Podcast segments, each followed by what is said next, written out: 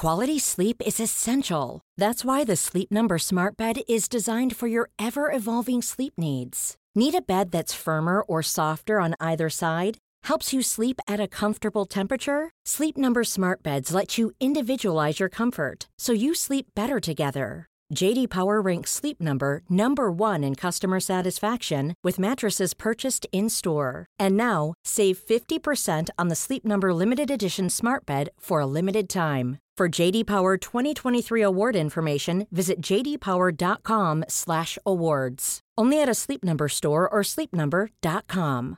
Cool fact, a crocodile can't stick out its tongue. Also, you can get health insurance for a month or just under a year in some states. UnitedHealthcare short-term insurance plans, underwritten by Golden Rule Insurance Company, offer flexible, budget-friendly coverage for you. Learn more at uh1.com.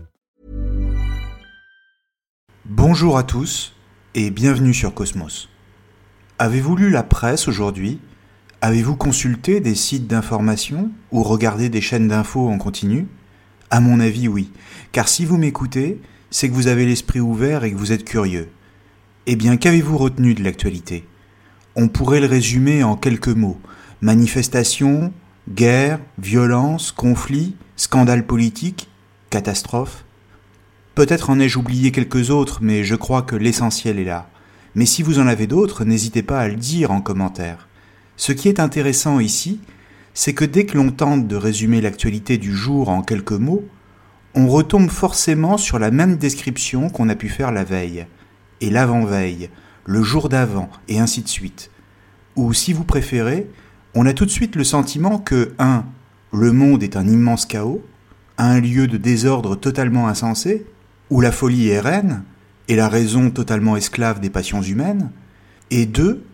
Qu'en plus, cela ne change pas, et ne changera jamais.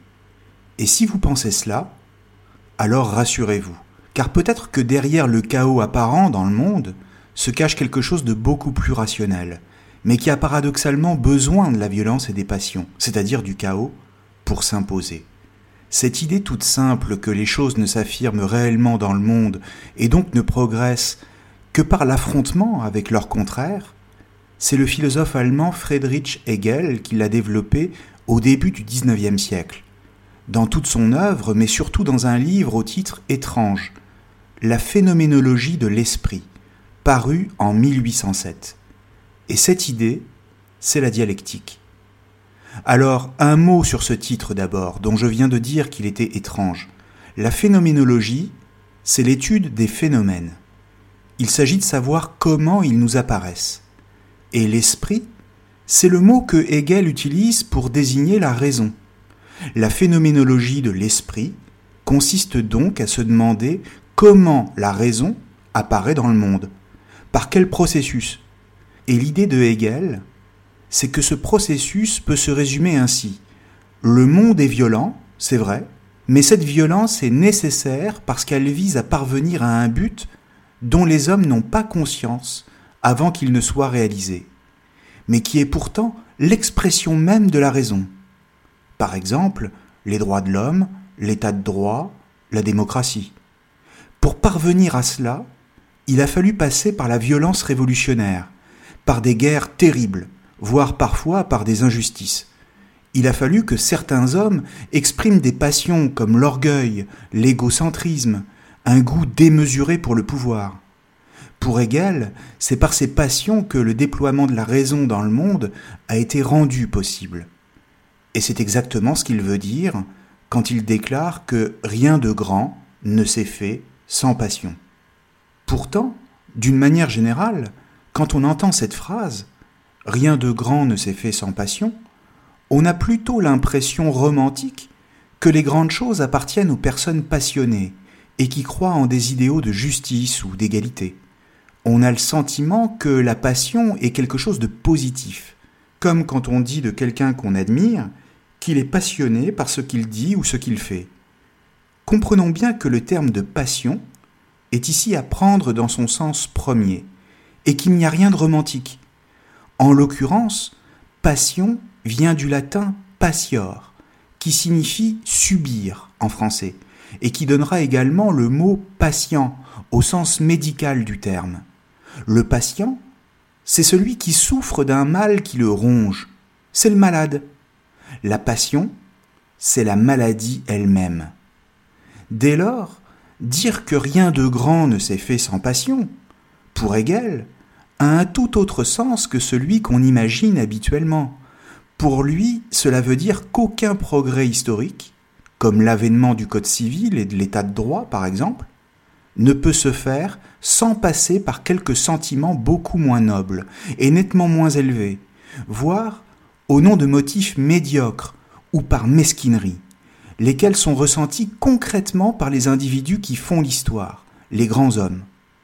Ainsi, on peut dire qu'il y a deux façons de voir le monde pour Hegel. Si on le regarde de la façon la plus simple et la moins rationnelle, ce qu'on retient, c'est la folie des grands hommes, et donc leur passion, leur ambition, l'hypertrophie de leur moi. Et les exemples de Hegel, c'est Alexandre le Grand, Jules César, et surtout Napoléon, dont il était le contemporain. Mais maintenant, si on voit les choses au niveau de l'histoire elle-même, ce qu'on observe, ce sont les progrès réalisés grâce aux passions démesurées dont les hommes ont fait preuve, notamment le Code civil répandu par l'empereur à travers toute l'Europe, ou encore l'administration ou les grands corps de l'État. Dans tous ces exemples, c'est la raison qui domine, même s'ils sont le fruit des passions d'un homme. Autrement dit, d'un côté, on peut voir le monde sous l'angle des passions, et d'un autre côté, sous l'angle du progrès réalisé par la raison. Si l'on choisit de voir le monde sous l'angle des individus, lesquels sont et seront toujours guidés par leurs passions, à cet égard il ne faut nourrir aucune illusion, alors on sera toujours confronté à un chaos. Mais si on décide de se placer dans la perspective plus large de la totalité de l'histoire, ou si vous préférez, d'un point de vue qui surplombe les hommes et qui est comme extérieur à eux, alors ce n'est plus un chaos que l'on voit, mais un ordre général parfaitement cohérent et rationnellement organisé en fonction d'une finalité.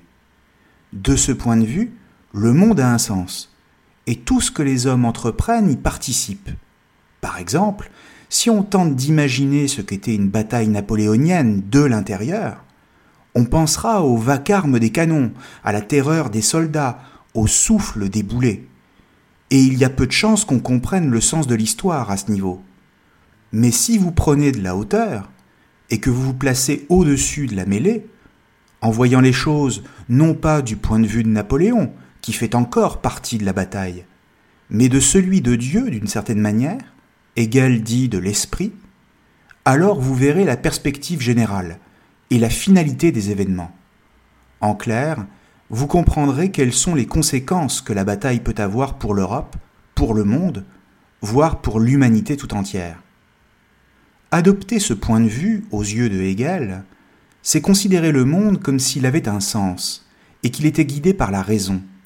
Et cela, comme si la raison s'appuyait sur les passions humaines pour s'en servir et mieux faire triompher ses plans. Comme par ruse, une ruse de la raison, dit Hegel, en vue de ses propres objectifs. Mais alors, quel est cet objectif justement ? Vers quoi la raison nous conduit-elle ? Car nous avons compris, je pense, ce qu'était une passion. Mais il faut maintenant définir ce qu'est la raison pour Hegel. Là encore, si nous voulons comprendre ce qu'il dit, il nous faut nous débarrasser de nos habitudes et de nos réflexes de langage. Par raison, ce que nous entendons communément, c'est une faculté subjective qui nous permet de nous rendre le monde compréhensible, par exemple en le traduisant sous forme de cause et d'effet. Mais ainsi comprise, cette faculté est subjective, c'est-à-dire qu'elle est vécue par tout homme comme si elle lui appartenait en propre. Even when we're on a budget, we still deserve nice things. Quince is a place to scoop up stunning high-end goods for 50 to 80% less than similar brands. They have buttery soft cashmere sweaters starting at $50, luxurious Italian leather bags, and so much more. Plus, Quince only works with factories that use safe, ethical, and responsible manufacturing. Get the high-end goods you'll love without the high price tag with Quince. Go to quince.com/style for free shipping and 365-day returns. Hey there, it's Michelle Norris. I'm host of a podcast called Your Mama's Kitchen. When I travel, I'm usually looking for a way to find a taste of home when I'm not at home. And one of the things I love to do when I am at home is entertain. And Airbnb allows me to do that. When I was in California recently, I rented a house that had a great kitchen. And when we were sitting around the table, we're all thinking, we're in someone else's house. Someone could be in all of our homes as well. If you have a home, but you're not always at home, you have an Airbnb. Your home might be worth more than you think. Find out how much at airbnb.com/host. Quality sleep is essential. That's why the Sleep Number Smart Bed is designed for your ever-evolving sleep needs. Need a bed that's firmer or softer on either side? Helps you sleep at a comfortable temperature? Sleep Number Smart Beds let you individualize your comfort, so you sleep better together. J.D. Power ranks Sleep Number number 1 in customer satisfaction with mattresses purchased in-store. And now, save 50% on the Sleep Number Limited Edition smart bed for a limited time. For J.D. Power 2023 award information, visit jdpower.com/awards. Only at a Sleep Number store or sleepnumber.com. Burrow's furniture is built for the way you live. From ensuring easy assembly and disassembly to honoring highly requested new colors for their award-winning seating, they always have their customers in mind. Their modular seating is made out of durable materials to last and grow with you. And with Burrow, you always get fast, free shipping. Get up to 60% off during Burrow's Memorial Day sale at burrow.com/ACAST. That's burrow.com/ACAST. burrow.com/ACAST. Pour Hegel, au contraire, la raison est objective. Ou pour simplifier, disons qu'il la considère comme une force extérieure à nous et qui est présente partout dans le monde. Elle en fait partie. Mais les hommes ont mis des milliers d'années à en prendre conscience. Du coup, l'histoire de l'humanité, c'est l'histoire d'une progressive prise de conscience que le monde, et même le réel au sens large, est rationnel, qu'il n'est pas magique. La conséquence, c'est que plus les hommes prennent conscience que le monde est rationnel, plus ils prennent conscience en même temps qu'ils ne sont soumis à rien et qu'ils n'ont pas à l'être. Autrement dit, le déploiement de la raison, c'est celui de la liberté. La raison est en elle-même liberté. Et d'une manière générale, pour Hegel, l'histoire correspond au déploiement de la raison dans le temps, et donc à un progrès général vers la liberté, et l'inscription de cette liberté dans les constitutions. Pour lui, il s'agit d'un processus nécessaire, c'est-à-dire qui ne peut pas ne pas arriver. Ce processus répond à des lois rationnelles et donc incontestables. Et c'est ce processus que l'on appelle dialectique. Alors, qu'est-ce que la dialectique exactement, du moins pour Hegel? Car il n'est pas le seul à l'utiliser comme méthode. Platon l'avait déjà fait, mais dans un autre contexte. Restons simples. Pour que la raison puisse se déployer à travers l'histoire, et que la liberté s'impose progressivement, en partant des sociétés esclavagistes jusqu'à l'affirmation rationnelle du droit des individus, il faut passer par l'affrontement, la guerre et la révolution. C'est-à-dire par une phase de négativité, dans laquelle la liberté est mise en danger et les hommes qui la revendiquent sont en péril.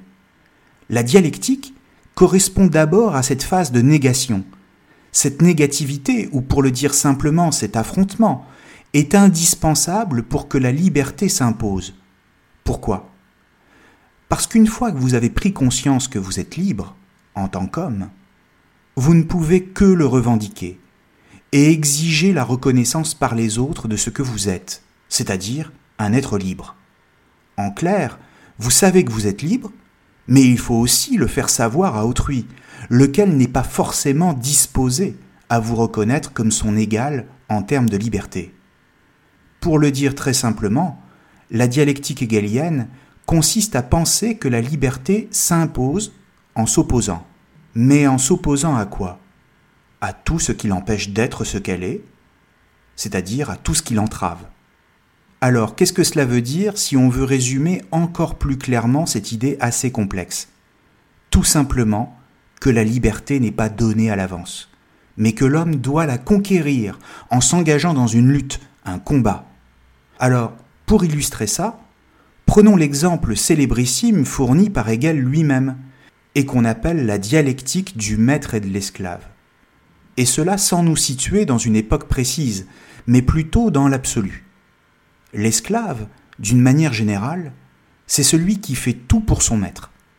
Il s'occupe de toutes les tâches nécessaires à la vie du maître comme à la sienne, à commencer par cultiver la terre, préparer la nourriture, confectionner les vêtements, mais aussi construire les bâtiments, les simples habitations comme les plus grandes œuvres. Il s'occupe de ses divertissements et de ses plaisirs. Le maître, lui, de son côté, ne fait rien et se laisse servir. Du coup, on peut dire que seul l'esclave est véritablement actif et qu'en agissant, en produisant, il est le seul à faire l'expérience d'une souffrance, d'une forme de résistance du monde face à lui. Si vous avez déjà travaillé de vos mains, dans un champ par exemple, vous comprendrez parfaitement ce qu'est la résistance du monde dont je parle, et pourquoi ça vous fait souffrir.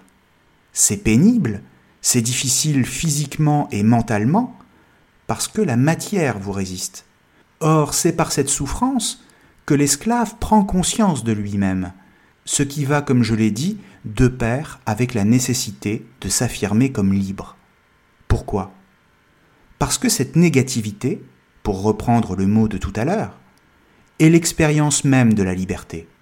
Prendre conscience de soi, c'est d'une certaine manière faire l'expérience de sa liberté dans un affrontement, une souffrance. Ici, la souffrance liée au travail de l'esclave. Le résultat, c'est la revendication d'une reconnaissance de notre liberté et des droits qui en découlent. En clair, il faut d'abord se percevoir comme libre pour ensuite exiger une reconnaissance. Or, dans le même temps, le maître, lui, n'étant pas actif, ne s'est confronté à rien, et ainsi n'ayant pas l'occasion de prendre conscience de lui-même par une certaine douleur, et en se laissant servir, est devenu progressivement l'esclave de son esclave, ne pouvant plus rien faire sans son aide, ni se nourrir, ni s'habiller, se déplacer, etc. Il ne fait que jouir dans l'inconscience la plus totale du travail de l'esclave, et du fait que le monde est déjà modifié par le travail de celui-ci. Hegel fait partie des philosophes qui considèrent le travail comme une libération. En travaillant, l'esclave a déjà changé le monde. Il y a imprimé sa marque. Et le maître ne le sait pas. Il n'en a même pas conscience. Mais l'esclave, lui, le sait. Et par voie de conséquence, le rapport des forces s'est inversé. Et donc la confrontation pour la reconnaissance de l'esclave devient inévitable. Le renversement entre maîtrise et servitude est ici encore l'expression même du processus dialectique. L'enjeu, c'est toujours la liberté, comprise comme le fruit de la progressive prise de conscience de soi, par les individus bien sûr, mais surtout à plus large échelle, par les peuples. Au niveau de l'individu comme au niveau d'un peuple, la liberté trace son chemin en surmontant tous les obstacles, et tout au long de l'histoire, en avançant par des conflits et des renversements de civilisation jusqu'à ce que les revendications de liberté s'inscrivent dans les constitutions. Et pour Hegel, c'est précisément ce qui constitue le sens et même la fin de l'histoire, c'est-à-dire le triomphe de la raison dans le droit. Les états de droit dont il était le contemporain, et en particulier les différents états allemands de l'époque, représentaient pour lui la fin de l'histoire, indépassable. Rien de mieux ne pouvant advenir, car il considérait que la liberté y était enfin inscrite dans le droit. On est alors au lendemain de la Révolution française. Mais nous savons aujourd'hui que l'état de droit n'est pas forcément une finalité en lui-même, car il est toujours soumis aux secousses de l'histoire et peut très bien disparaître. De plus, le lien que Hegel établissait entre raison et liberté ne va plus de soi de nos jours, et il semble difficile de se dire hegelien au XXIe siècle. Le problème, c'est que nous n'avons plus de sens à donner à l'histoire qui ne se réduise pas simplement au progrès technique. Les hommes d'il y a 200 ans croyaient fermement que la destinée humaine, c'était le progrès vers la liberté. Mais nous, en quoi croyons-nous ? Et sommes-nous condamnés à vivre des passions sans en espérer quelque chose de grand en retour. Merci à tous et à lundi prochain sur Cosmos. Hey, it's Danny Pellegrino from Everything Iconic. Ready to upgrade your style game without blowing your budget? Check out Quince. They've got all the good stuff, shirts and polos, activewear and fine leather goods, all at 50 to 80% less than other high-end brands. And the best part? They're all about safe, ethical, and responsible manufacturing. Get that luxury vibe without the luxury price tag. Hit up quince.com/upgrade for free shipping and 365-day returns on your next order. That's quince.com/upgrade.